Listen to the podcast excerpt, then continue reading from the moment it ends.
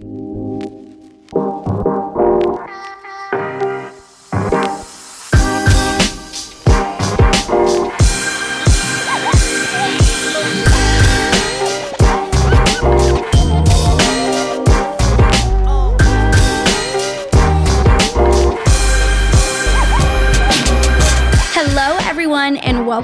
to another episode of 30 Flirty and Surviving. It is your host, Tracy, as always, bringing you new episodes every Monday at 9 a.m. on iHeart, Apple, Spotify, and then you can watch some clips on YouTube if you're a visual learner, which I am. And you can also check out the Instagram at 30 Flirty Surviving. You'll see some sneak peeks of which guests are joining me in the studio before their episodes air. Um, You'll catch some clips and previews of each show and some other fun stuff in between. You know, we may even have some announcements coming up. So you'll have to just stay tuned for that. And um, please, I've been saying it, I'm going to continue to say it. Any referrals for new guests? Um, ideas for different topics or areas you want me to cover on the show, please send me a DM or an email. Um, my email is 30flirtysurvivingpodcast at gmail.com, and I would love to hear from you. So today we are going to be discussing the topic of dating. We have had um, a dating show recently, um, but this one's going to be a little bit different. This one's going to be a little juicier, I think, and I'm really, really excited about it. I have with me today Michelle Wax, who is a relationship and dating coach. She has been doing this for years now, and she has such a fun and interesting story. I think you guys are going to love learning about her. Um, one in particular was when she like traveled all 50 states and it blew my mind. I want to live vicariously through her. But you guys know your girl is single and I'm trying to be open minded. So I'm going to have the expert tell me everything that my little brain needs to absorb without delaying this any further. Let me introduce to you Michelle Wax. Michelle, thanks for being here. Hi, thanks for having me. I'm so excited. I am so excited. I feel like you are Yoda today, and I am the I don't what is the what what is, is there a thing? I'm just the student. I, guess I don't know so. if there's another character. It sounds right. Yeah, I don't know. I don't watch the movie. I just know that Yoda teaches a lot, right? or like the Karate Man, like Yes, yes. mass. Never mind. Grasshopper. I'm the grasshopper. Yes, the grasshopper. Yeah. My last name is Wax, so it kind of Wax on, wax. Wax on, wax off. off. Yes, yes, yes, yes. The go-to reference. Perfect. Do people do that to you all the time? They do, and I'm always like, I've never heard that before. You're so original. I know, right? Also, Michelle was so kind and brought me um, a little bottle of champagne, and I could not wait. So, her, myself, and Hurley are all enjoying and sipping on it. If you hear me slurping, I apologize, but just know I'm having fun. Michelle, I always start each show with a couple basic questions just to get the, you know, the the normal intro stuff out of the way. So if you'll play along with me, I have a couple starting cues for you. First question is where were you born and raised? I was born in Dover, Mass, which is like right near Wellesley, Natick. For those that don't know where it is, Have no idea, but it's very small. I are you and where are you living now? I live in Southie now, South Boston. How long have you been there for? Uh, just about two years, and I lived like Cambridge, Somerville for close to a decade. Okay. So for a while. Oh wow, a long time. then. Yeah. Okay, she's a city girl now. She's Yeah. a city girl. what is your zodiac sign? I am a Leo Sun, Aries Moon, and Virgo Rising. Whoa. okay. What are you? I'm an Aries sun, Cancer moon, Gemini rising. But you got a lot of fire in your chart, A lot girl. of fire. I know. I feel like the story of my life is like grounding and Yeah. like simmering. Yes, a lot of fire. trying as much as possible to mm-hmm. dilute all that fire. what is your age? I'm 32. 32. Oh, I'm about to be 32. What's it like? Tell me everything. Happy early birthday. Thank you. You know, it's great. Yeah. Keeps getting better and better. Yeah. That's what I love to hear. Like a fine champagne, you know? Exactly. To be um, topical. Your relationship status? I'm in a relationship currently. Congratulations. How long have you you. guys been together? Uh, just about two years now. Wow. Yeah. Okay. Do you think he's the one? Is that a thing we say? I do. Yeah, we can say it. Yeah. I do. I do. I feel like some people don't like that uh, phrase, you know, the one, but so I was a little bit nervous as soon as it rolled out of my tongue as the expert in this space that you are. If you were like, you know, we don't really use those things, but I'm glad that you're down for it. I appreciate that about you. And then my last little question is just sort of a fun question, but I felt like it was relevant to our discussion today. I'm curious, your opinion, how soon do you think is too soon to go from one relationship to the next? Ooh, this is a good one because I think it, it really depends, which I know is not the ideal answer. But I would say too soon is probably like a day minimum. But um, it depends because I feel like for some relationships that are a few months long, right, you might not be as invested that you can, you know, progress from it quicker. But then sometimes people are that are even in long term relationships, like you probably should have ended it sooner than you did and it's kind of dragged out. So you might also be able to process it a little bit quicker than someone who it came as like a shock or they w- didn't see it coming. So i think it's kind of where you're at. Um, when you you know when the relationship ends. That's a really good answer, though. That makes a lot of mm-hmm. sense. It's focusing less time on, or less on the amount of time itself and more about being a little bit more self-reflective and like your feelings. Because it really doesn't matter mm-hmm. if you were together for five months five years. It's how are you feeling coming out of that relationship? And that's really going to tell you when you'd be ready to get into something new for sure like i know personally one relationship i was in i should have ended it like six months before i did so i was kind of you know you we were were one foot weaning off for a long time. We've been there. We've Yeah. all been there. Yeah. That's very true. Espe- When you're the longer you're with somebody, it's like the idea of losing them is is difficult. Mm-hmm. So even though you know you probably need to get out, it takes a while until you finally have the courage to do so. right But like you, it's it's done been over. Done Yeah. been over mentally. Okay, I love that. Thank you so, so much. For you guys at home, if you are wanting to learn more about Michelle, look into this a little bit more, you can find her on Instagram at Michelle Wax Dating. And you can also learn everything at uh, michellewax.com, correct? correct yes, yes, Okay. yes, yes. And I love that you call yourself like the official sort of title is high caliber dating and relationships expert. And that's also the name of your podcast too, because you also have a mm-hmm. podcast, correct? yes correct It's not, we're not just talking any old dating here. We're talking about high caliber dating mm-hmm. and finding a high quality match. So, mm-hmm. Not necessarily always going for the same pool of people, really learning how to date for something that's going to be a little bit more meaningful and hopefully long term. So you're mm-hmm. not going from one relationship to the next, right? exactly exactly Is how would you describe your podcast? So it's mostly a solo podcast where I touch on topics that people have brought to my attention or have asked questions directly on.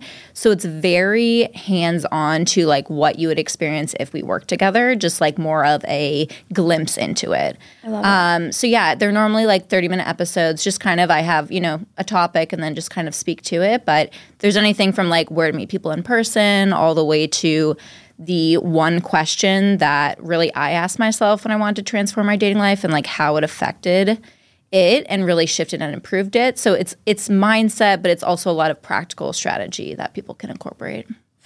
Need to put those I'm like on repeat every single day. I need to listen. I cannot wait to to dig into that. But why don't we before I go into all of my questions that I have for you, let's hear you I, I- I'm sure people are like, "Okay, how does one become a relationship and dating coach?" I would love to know a little bit about your story, how, where you were, how this got started and how all the pieces kind of came together and fell in between. So, For sure, for sure. hear it. because it's kind of an interesting journey because most people assume that I have like you know studied psychology or something like that when in reality yeah. my I've been an entrepreneur for close to a decade about nine years and my first company was actually a cookie company here in Boston and that's what I thought I wanted to do with my life you know I was like okay I'll go to college then I'll get a job and maybe when I was like 45 50 I'll start my own company when I have more experience and money and whatever and, you know, I was able to instead start that company on the side of my full time job and really grow it from there to be successful, quite frankly. And like looking in, you'd be like, oh wow, like she's doing well. Like this is this is the dream, right? And um I had reached this point where like I did enjoy what I was doing, but you know, it was about four years in and I was like, you know, I'm not feeling as happy and fulfilled as I thought I would be. And I was feeling antsy in the business. I was feeling antsy in my relationship at the time. And I couldn't place it. I'm like, where is this feeling coming from where I'm like feeling very stuck and unfulfilled? And it didn't make sense because I think so often we're like, work hard, get what you want, and then you'll be happy. And so I had this wild idea the day after 4th of July in 2018. I was sitting on my couch and I was like, what if I travel to every single state in the USA and I interviewed people from all walks of life, really on how they creating fulfilling and happy lives and relationships with other people, but also with themselves as well. And so, um, a lot of people didn't think I would actually do it, but I, I over the course of the next six months from that July fifth date, was able to really put together a game plan to get out on the road. And so I left actually just about four years to the day from today. Um, and I went south first because it was winter in Boston. I was like, I need to get to the warmth. Smart. She's strategic. she is strategic. and I went south and I, you know, stopped and interviewed people from all different areas, obviously, all different walks of life, all different ages, men, women, you know, whatever. And then I kind of zigzagged California, zigzagged back to Boston, and flew to Hawaii and Alaska. And really, the knowledge and the stories that I discovered and learned that people had shifted in their lives and incorporated, I distilled it down into what I now call the Be the One method, which is what I guide people through, you know, in the coaching containers. But um, really, it was so interesting to learn like yes, people shifted things externally, but a lot of the shifts were also mindset and internal shifts as well. So that's why there's kind of this parallel um, that we work on together because, like, it does matter, of course, what you're doing, but if your mind, like, often our own mind will self sabotage, right? Like, all day, every day. So it's important to get your mind on board as well. Yeah, absolutely. Yeah. I first kudos to you. I mean, I do that is an enormous dream that I think most would come up with and then be like, oh, no, that's not really practical. It's not realistic. For you to think it up, put it into action, and actually accomplish it. I mean, that's going to be something that you like you can't be able to do that at every stage in your life. So you saw the opportunity, you seized it, and now you will always be able to look back on that fondly and also where would you have been without it? Like what would you be doing now, right? You really sort of just stumbled into this mm-hmm. and you really were just driven by your thirst for knowledge. You wanted to learn more. You wanted to see other people's perspectives.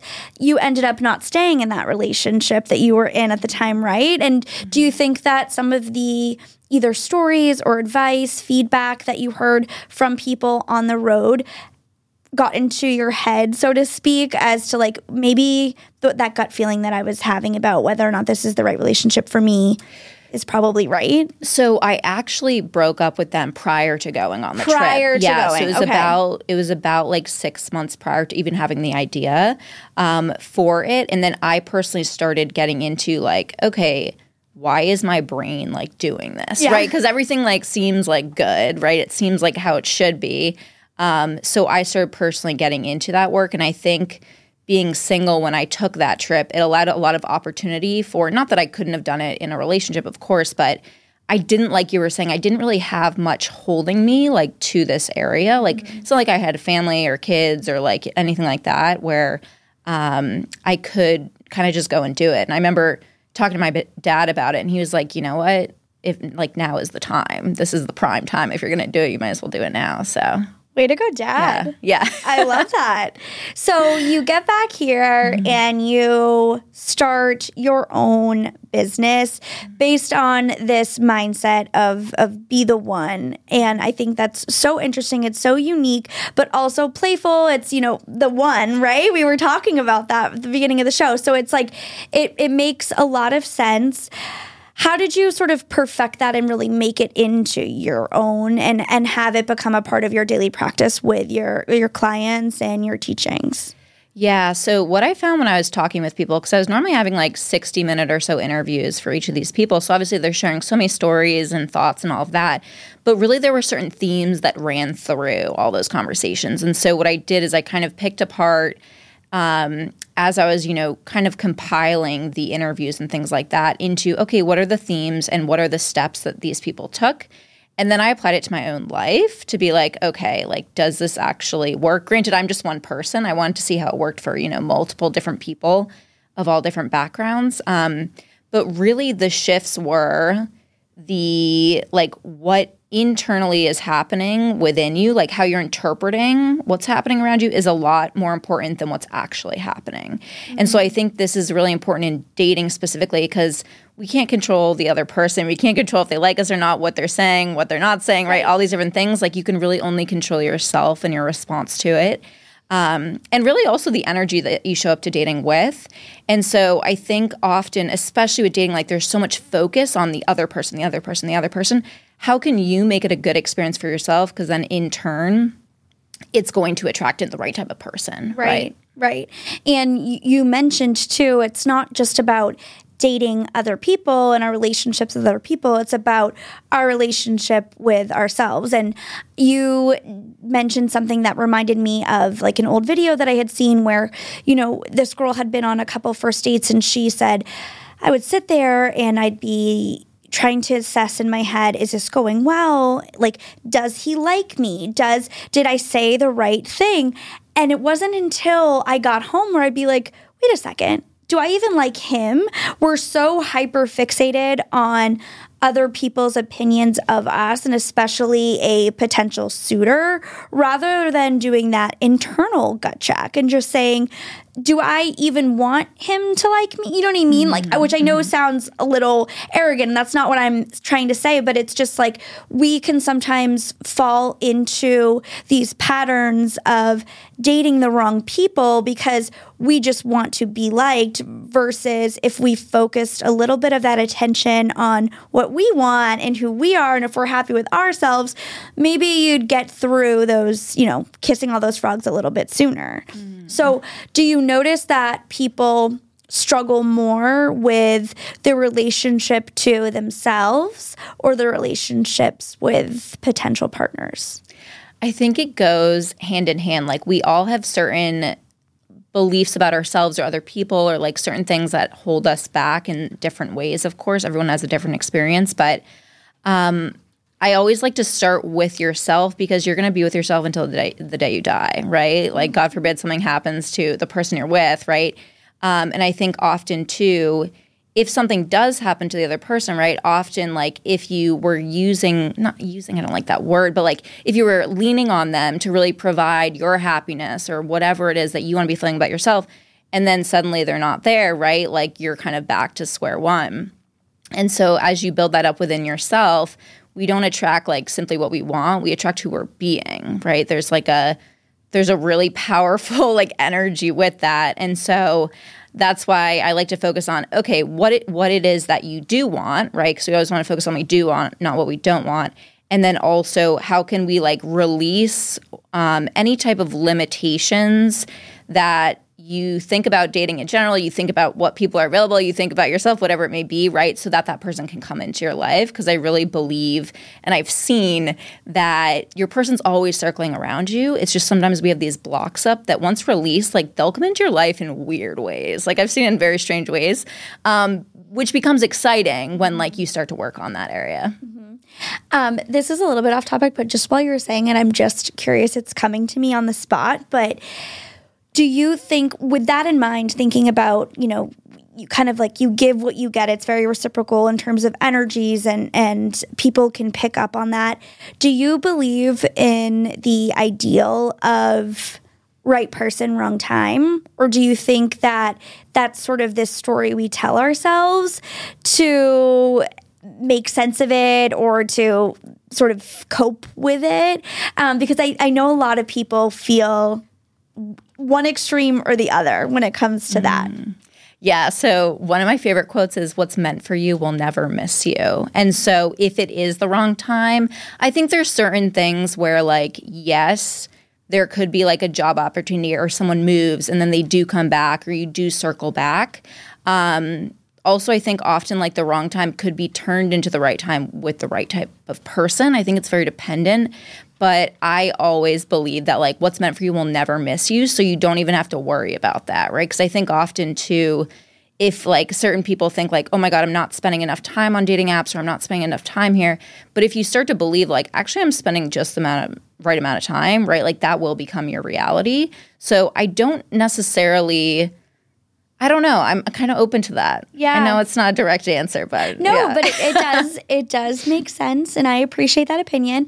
So tell me a little bit about your programs and your services and what you offer, starting with like the most basic level and a general overview, and then the other ways that you can kind of curate the process or expand it.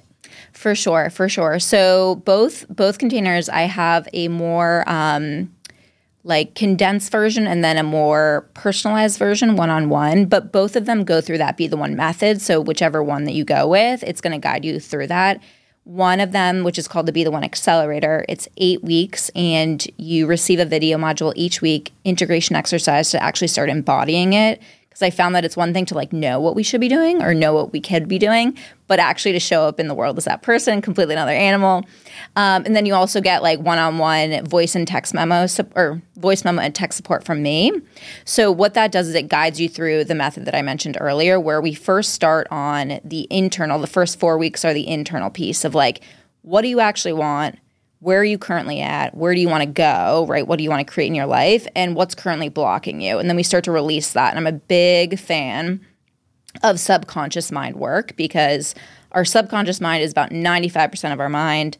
Our conscious mind is about 5%. Some scientists have shown it to be even less. And most people are using their conscious mind to like shift things when in reality, we really want to get that subconscious working for us. And that's where like our habits lie, our beliefs lie, all these different things. So we do a lot of subconscious work those first f- four weeks. And that's really where the mindset shifts come come into play. And you start feeling different about dating. You start showing up different. And then the second four weeks, which I love as well, is like the psychology. Like, how do you actually charm someone? How do you like tap into like the primal biological like needs and all that to really charm Yeah. someone and really to stand out? And that's where we create like your unique uh, dating strategy for yourself because everyone's going to have a different one depending on your personality. Um, so we go through things, you know, like things like body language, mirroring, like creating your pre-date ritual to really get you into the right state of mind. Um, and so that's kind of the the core of it. And then with private one-on-one, what we do is we still tune into that method, but instead of you customizing it for yourself through those modules, I customize it for you. So I'm like, okay, we do an intense intake session. I ask you so many questions. Everyone's always like, I feel like I'm talking a lot. I'm like, please do. um, and then I go back and customize your game plan for the the next couple months of working together. And then we meet. Um, we have calls and stuff like that, along with the voice memo and text support as well. I am so intrigued. Are there and you so it's typically ideal scenario it's like an 8 week program. 4 weeks in the beginning and you said then 4 weeks doing sort of the the actual work once we've learned and dug into that subconscious stuff.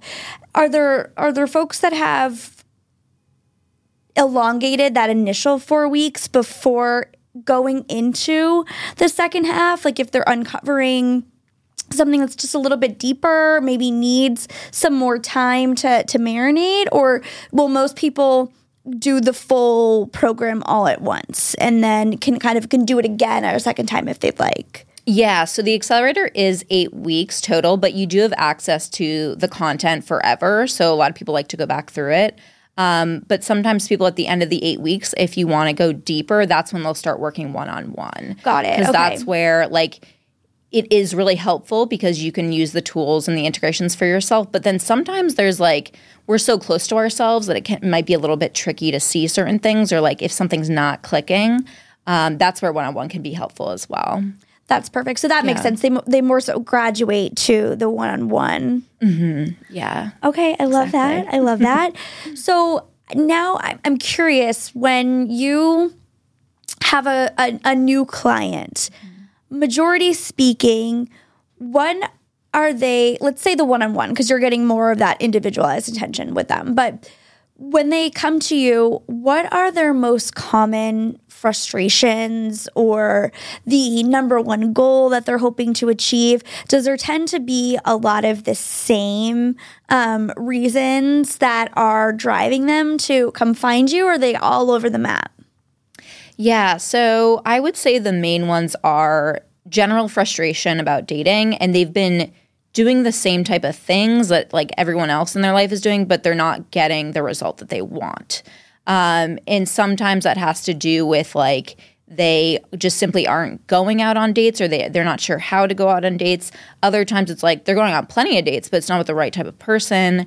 And so, really, the common emotions that they're bringing to that initial like call is frustration, is kind of just, um, like not knowing what to do next almost. It's like i've been doing this i've been doing this but it's not working. Um, and also just feeling like fairly in a negative mindset which like i'm like i'm very good at mindset work. Like i've done a lot on it myself and just have studied it a lot. And so um like through I think literally everyone that has gone through a program at this point has been like my mindset has drastically improved, and that then in turn, you know, it has a, a, a nice trickle effect out to all areas of life as well. Um, but yeah, generally that frustration and just like I don't get what I'm doing wrong. Like this is what I want, Yeah. but what do I do now? Do you have more women or men that come to you as clients?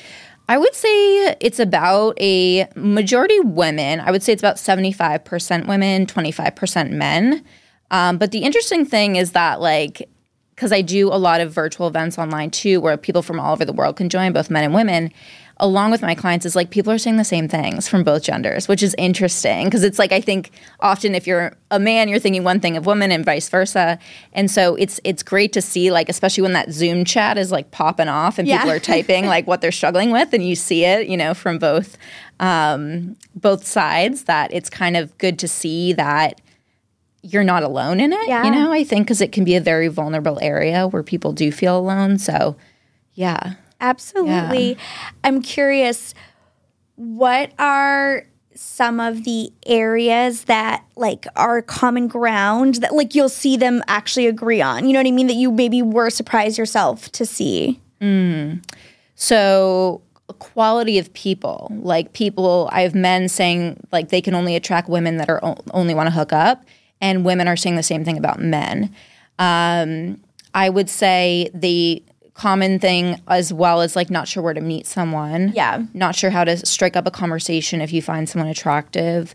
Um, not prioritizing dating is a big one too, where like they're using work as an excuse or using something else as an excuse in their life when they say they want a relationship and say they want this, but they're not actually prioritizing it as well.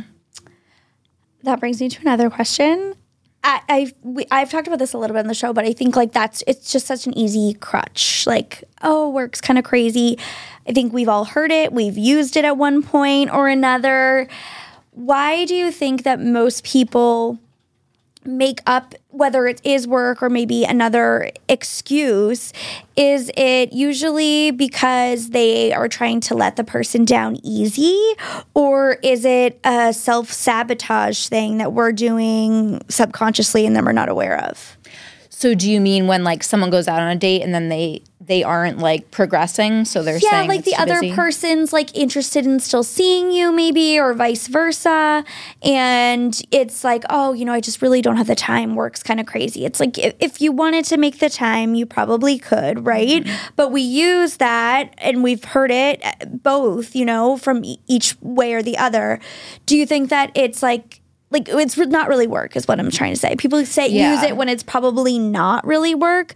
Do you think that it's more so to try to be polite? Or do you think that it's because we like something might be too good to be true and we get scared and we kind of want to run away? Like where are you seeing it most?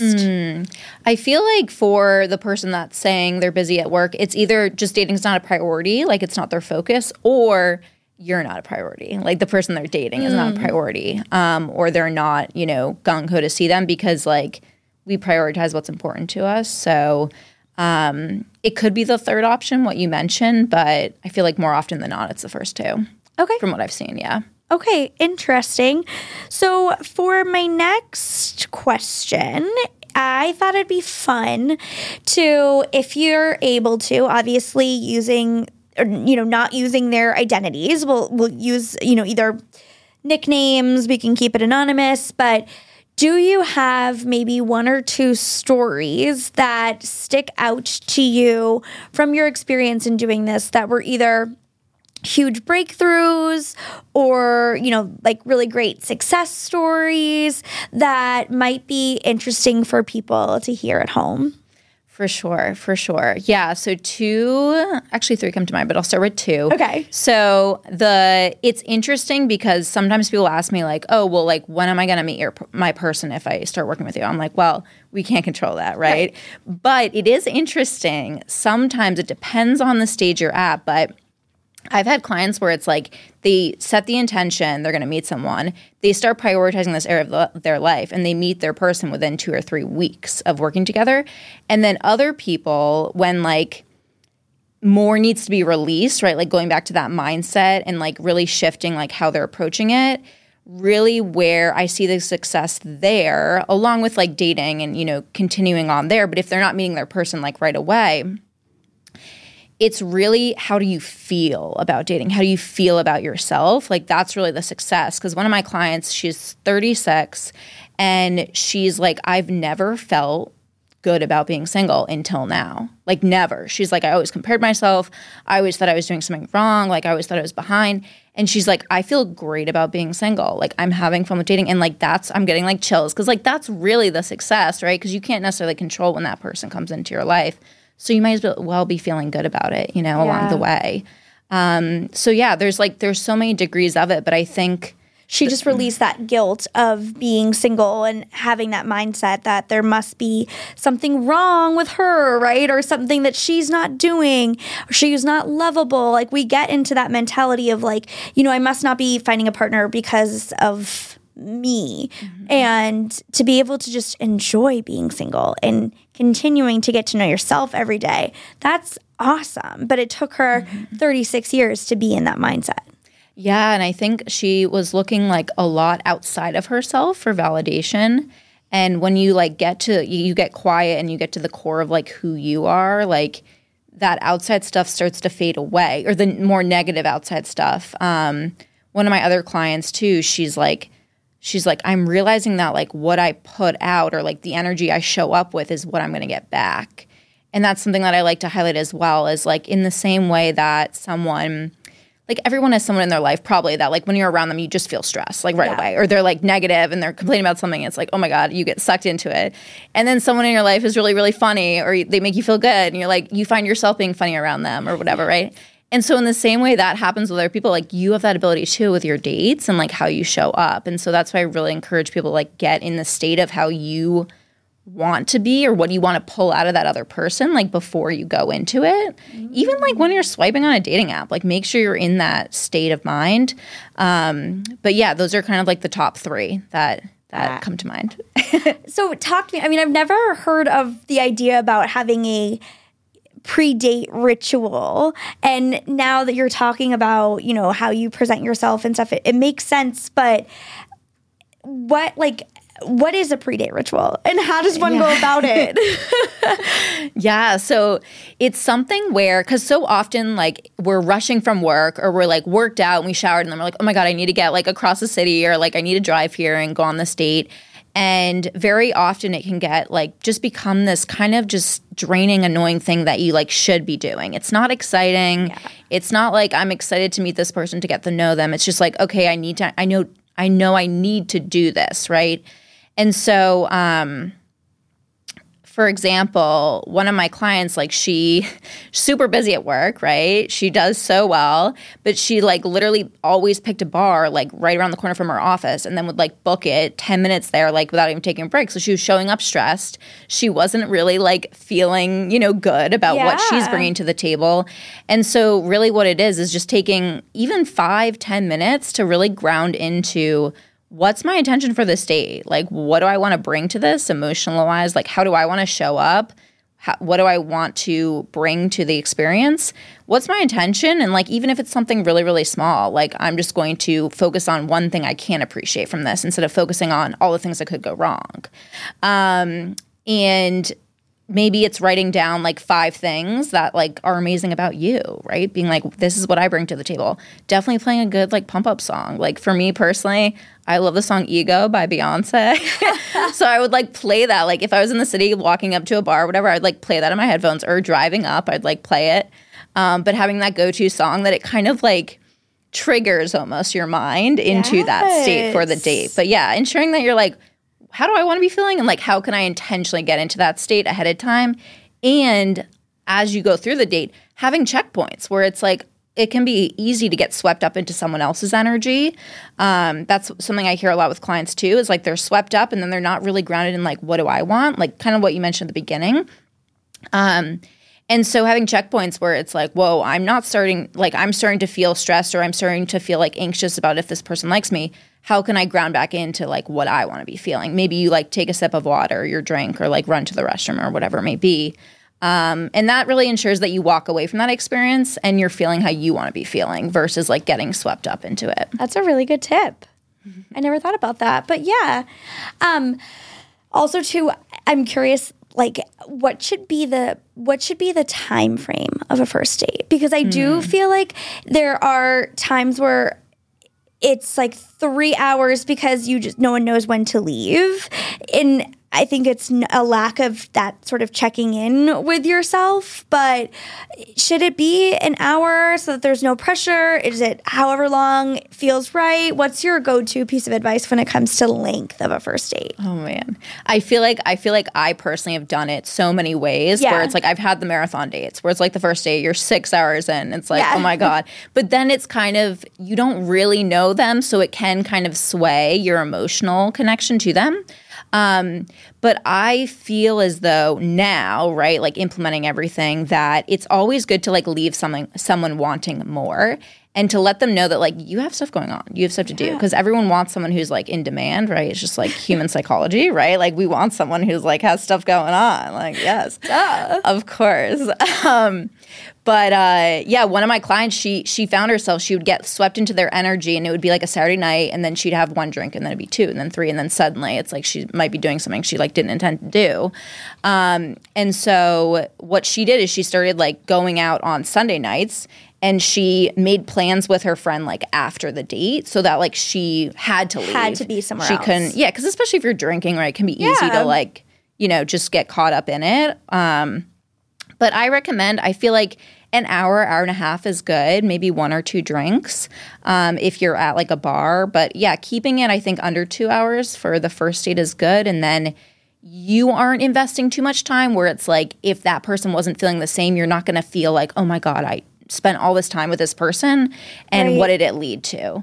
So I think, you know, some people some people might want to do less, but it's something you could play around with yourself and see mm-hmm. what feels good. But I I think too, like committing to that smaller window is helpful if you are having those feelings which you were talking about where this is like an obligation. It's like makes it that much harder to leave the house and to go when you are like like i you know i committed to this so i have to be here. I'm now not sure how i feel. You know okay i'm not going to be there any longer than 90 minutes. It's going to be worth it. It can kind of be that one thing that helps get you through it if you're feeling a little anxious or feeling a little unsure prior to going because i think it's like that not knowing what you're going to walk into and what to expect that gives you that little bit of anxiety before you go on a date to begin Yeah, with. I heard something. I forget what podcast it was on, but I heard something where it was like if your mind associates a date with being like three hours long, it's more of that doom, like doomsday. Like you're already anticipating, oh my god, like you know this is going to be a draining experience, and especially too if like you're more introverted or extroverted, it kind of depends too on that frame. But yeah, like priming your mind to be like, okay, this date is going to be ninety minutes max. Yeah. and then I know I'm going to be departing. It makes it more manageable. I love it. And I love that you also brought up that one client too, because I do think it's so important to at least take s- some sort of beat. It can be 10, 15 minutes, but to go from the office right to the date, it's like you're still in work mode. Mm-hmm. You had to get ready at 7 a.m. when you left the house for work. So you're not feeling your best and you're kind of like your brain's still half in your like what your inbox has going on you know having that little bit of just a, a breather a little bit of, of room in between is a really smart idea and now you can use that 10 15 minutes to do your um, pre-date ritual which Yes. I, I love. Yes. I love. so, inquiring minds want to know, and I am inquiring minds. Um, not to give away all your, you know, expertise for free, but where do 30 year olds, 30s something year olds meet people these days? Mm. Like, what are we doing wrong? Do you think that it's it should be on the apps? Are they meeting them organically? Where are they doing it? And where are the best places to try to meet somebody and run into somebody? For sure. And yeah, it's funny because I hear this from both men and women. So they're out there, right? It's just Are like, they? okay. I was actually thinking, I was like, I feel like it would be such a good idea to have a restaurant or bar that's like 30 plus. I don't know how good a business model that would be, but you know what I mean? But it would be at least like maybe one day a week, it would be like that. Yeah. Um, I support that. Yeah. I will attend. Perfect, perfect. we'll get the business plan going. Um, but yeah, so I feel like it's it's interesting because there's obviously people around us all day, every day, but um, often like if you're not comfortable stringing up a conversation in, in public, just like at wherever you may be, we feel like we have to have like that segue or more and more. A lot of people gravitate towards like a bar environment, right? Which of course you can meet your person there, but if you want to be more intentional with it, what I recommend is what I call diversifying your dating portfolio, dating life in the same way you would diversify an investment portfolio, right? Like you would mix up your investments to make the most money, right? To like diversify that. And so I do fully support dating apps. I feel like they're a good way to create opportunity. Um, but you know, if you're you want to meet someone in person, like you also have to be creating opportunity there as well. So um, what I recommend is becoming aware of events or places you can go that are not only what you like to do, but also like the type of people that have the same values as you. Um, so, for example, like when I was starting my cookie business, I would go to entrepreneur or like startup type of events, and I would meet a lot of guys there because n- there were guys there, but also like they were similar like values and similar interests there. So I would start looking around with like what is what could you get involved in that you would enjoy going to regardless. Um, and also what I encourage people to do is like when you're going to an event or you're going to you join an organization or whatever it may be, a lot of times people get disappointed if like the love of their life is not at that event or not at that whatever meeting, right? And they're like, "Oh my god, I wasted my time." But you never know who those people there know. And I think that's the magical way to meet someone organically is to like let it be known. Like meet people but let it be known like, "Hey, like I'm dating, like I would love to meet someone organically. Like, do you do you know of anyone?" And like being fairly direct about it, like in a playful, lighthearted way, of course. Um, and as well as like becoming a local at some place near where you live because i've seen this time and time again like whether it be a bar or it could be a coffee shop or just like somewhere that you go maybe even your gym right? Yeah. like you start to talk to the people that work there. They know people that come in there. And really it becomes like a very organic natural way to meet people that like maybe they're not there that day but like the more you get to know people you're going to meet someone organically.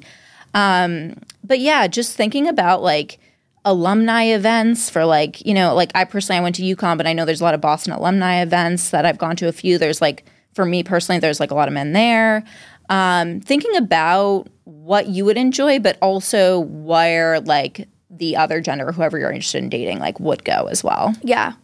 Those are good ideas. And and it makes sense too because I'm not saying this is just my personal experience, but like I don't go out quite as often as I used to. And so when I do, it's either like I'm likely trying to like catch up with my girlfriends, you know, like I had, mm-hmm. or there's an occasion, right? There's some, there's a reason that's really pulled me out. And it's not always easy to try to mingle in those situations because you don't get to see your friends as often anymore because, you know, life happens and we can't get together every week like we'd wish. Um, so when you're there, you're really invested and committed in the company that you made this plan with and showed up with. And it's likely that you know other eligible men that are there are either doing the same they're you know with their friends or they're going there every weekend which probably like wouldn't fit with my lifestyle because that's just not what I do so it makes it difficult to meet in that setting like I always have the highest hopes I'm like I'm going out tonight. I'm finally going to find somebody. There's going to be somebody there. But it doesn't always work out that way. So it's mm-hmm. just trying to come up with something different. I never would have thought of an alumni event and things of that nature. And I think it's just breaking like the the the molds a little bit or like changing Yeah. our our mindset like you just we go to the same buckets that we lean on the same things all the time and it's like isn't that the d- definition of insanity like you are Yeah. doing the same thing over and over again hoping for it to change and it's not going to change yeah, and I I do want to add too like I feel like there cuz there are people around us all day every day, but like be like cuz it's so interesting cuz everyone wants like a good meeting story, right? Right. Of how they met their person, but like are you actually creating opportunity to get into that story, right? And I think it's a very vulnerable area, right? The first couple times that you say hello to someone or strike up a conversation or even like hold eye contact a little bit longer than like is necessary, you're gonna feel probably freaked out. Like you're probably gonna be sweating, you're probably gonna be nervous. But the more and more you do that, right, it becomes normal. It becomes like who you show up and like how you operate in life.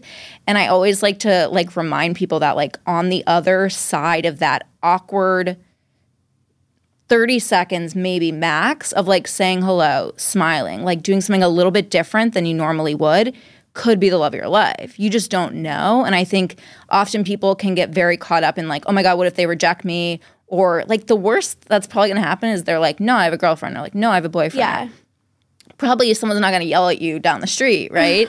and so, and often I like to think about it too is like they're probably going to be flattered too. Like you just made their day, right? Yeah. That you like were talking to them and whatever. So, um, yeah, I think it's just like getting to that other side of that like ner- nervous moment or awk- potentially awkward moment. It could be something awesome, but like we just don't know, like until mm-hmm. it's like beyond Yeah. that 15 seconds or whatever, which seems like forever Right. when you're in it. Yeah. Right. But to your point, you know, if you don't go the extra mile to do that, the thought is, you know, I'm never going to see them again.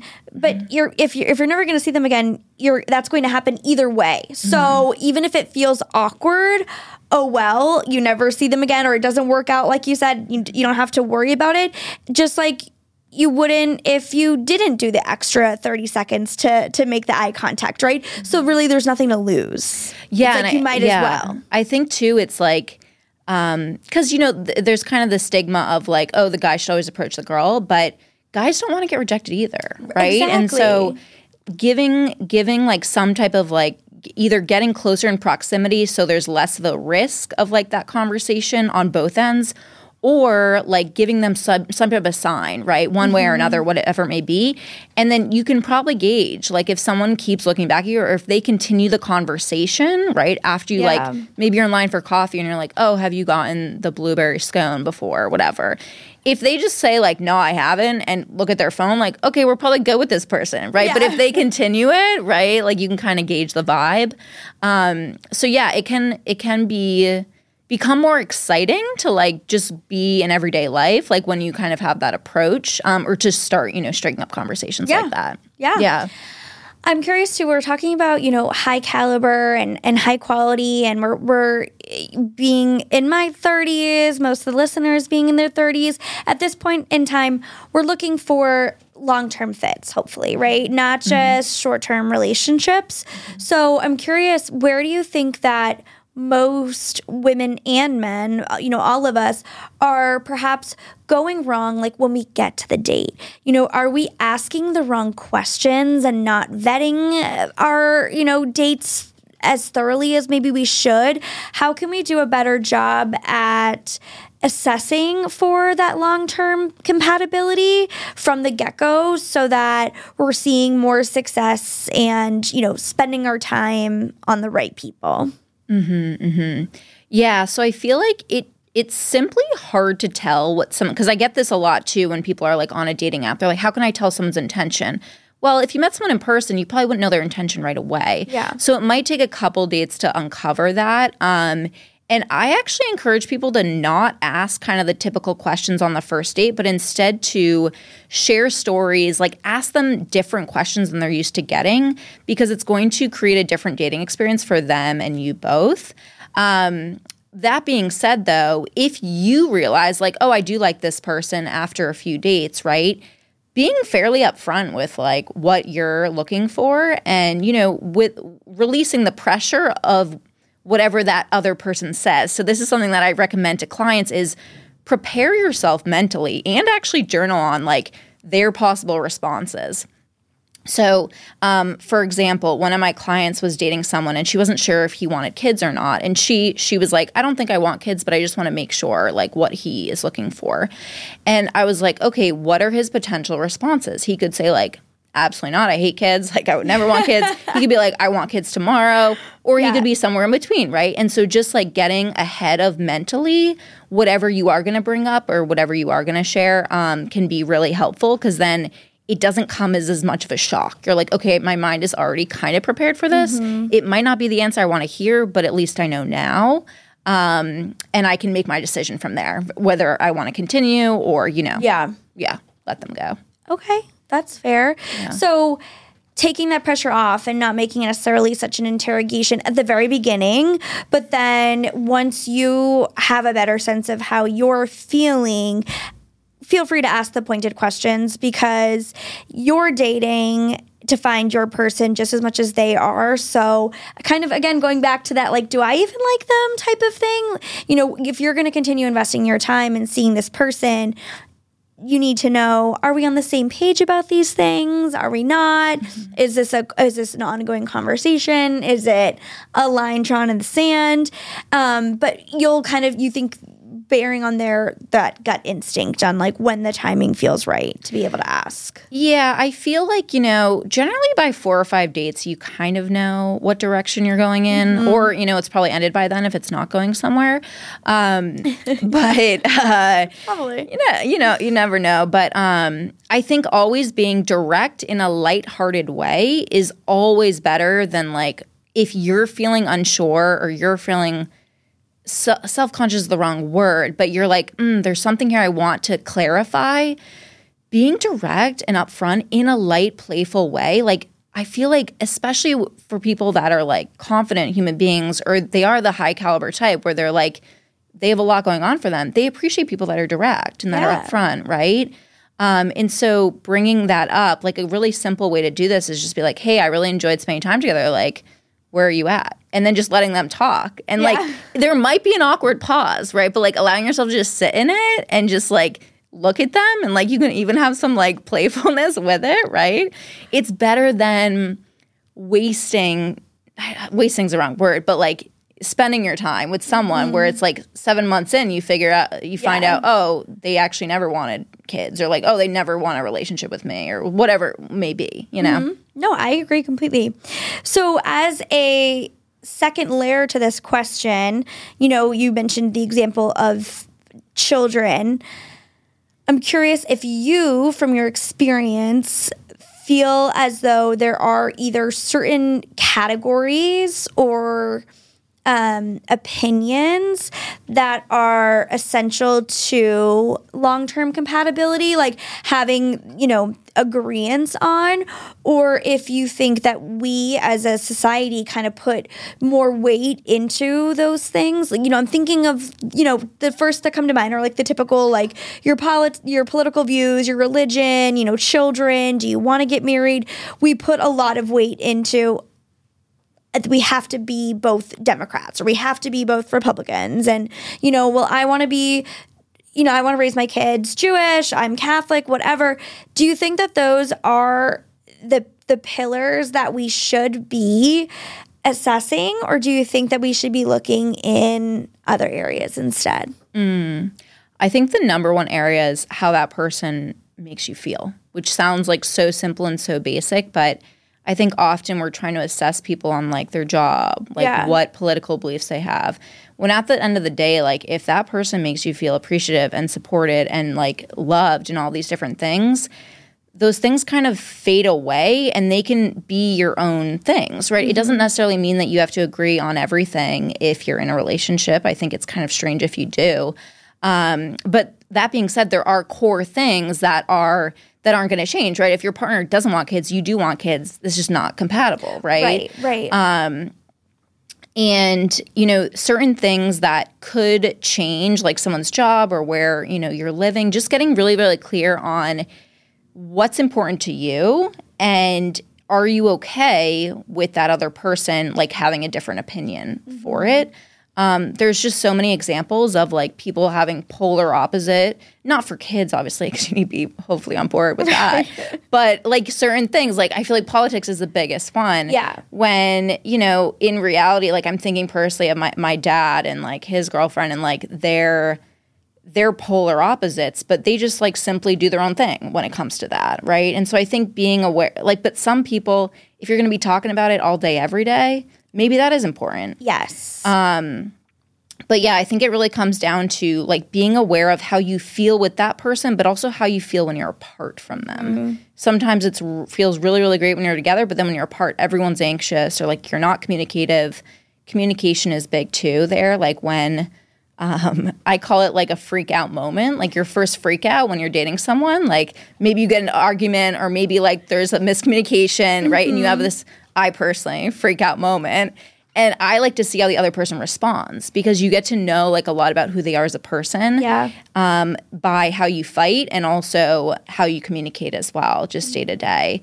So I feel like those are really the core things. And then um, yeah, just seeing if those other things like really, really matter. Yeah. Or you can be independent took it right out of my mouth. That's what I was to say. Like, I know I'm to get a lot of heat for this when people listen to it, but like, I think like I if we have difference in political views, that's not a deal breaker for me. Mm-hmm. Uh, if like I know who you are as a person and I know your heart, and you vote one way and I vote the other, I think there's room to agree to disagree.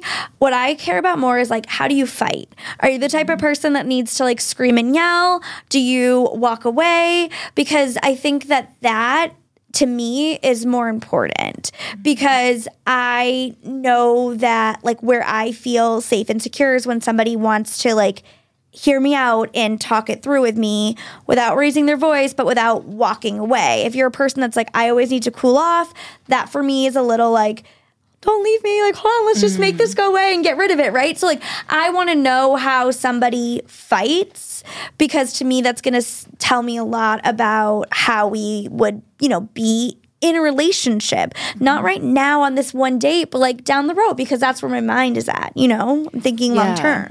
I think too, like odds are the person you're dating is probably gonna have a different communication style than you, and that's okay. Yes in form of like text message even like down to yes. like do they use exclamation points do they not? Um but communication yeah like for example i am the same way with you where if i'm in a fight i'm a lot of fire i'm like i need to fix this right away. Like i yeah. want to take action right away.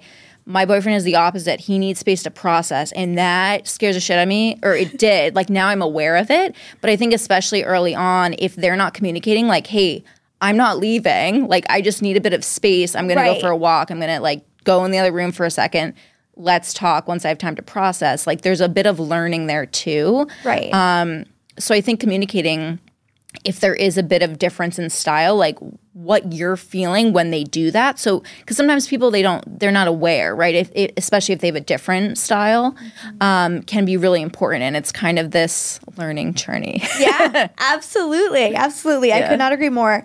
Um, okay, I think that that is all of my specific questions because I want you guys to go take the accelerator course. I want you guys to go on the website, listen to the podcast. So that's that's all you're getting teased with today. However, before I let you go, I am going to ask you one more general question. I am curious what would be your biggest piece of advice for someone who is feeling frustrated with dating or for somebody who's, you know, been single for a while? What is your go-to when you're like hoping to kind of give them some words of encouragement? Mm. So, one of my favorite exercises to do is to connect to the future version of myself that is already in the relationship I want to be in, and then reverse engineer how I got there. So you could do this in two ways. Like I really like visualization. You could close your eyes, visualize yourself, right? Like what is she wearing? What is she feeling? What's her partner like, right? And like visualize it. Or you could literally write a letter to yourself from like one year in the future, looking back on today, being like, all right, wow. all right, Michelle, you know, like I know you're feeling this way right now, but let me tell you what happens in the next year. Let me tell you what happens in the next three months. And then I feel like that's the most powerful way is because like you know yourself better than anyone, right? Or that like it's good to listen to advice and things like that, but like you know, like when you look inside of yourself. So doing that exercise, it can be very powerful because then you can start thinking like, okay, what did I need to shift here? Like, what did I shift, right? Yeah. What habits or what what did I prioritize more? Um, and start thinking about that because everyone will have like a different way they got there, but it can be a powerful exercise to do. I love that you are a girl after my own heart. Like the journaling, you're kind of putting it out into the universe, speaking into existence. You're all about energy. Mm. We, we, me and you this is not the end. I, I know it. Um, okay, guys, that is going to be it. Like I said in the beginning, it's Michelle Wax Dating on Instagram, michellewax.com. And I can't wait for you guys to go listen to her podcast. What's the name of the podcast again? Higher? High Caliber Relationship and Dating. Dating and Relationships. Just search my name and it should pop up. okay, I gotta go because I have some um, podcast episodes to listen to. Thank you guys, and we'll see you next week. Bye.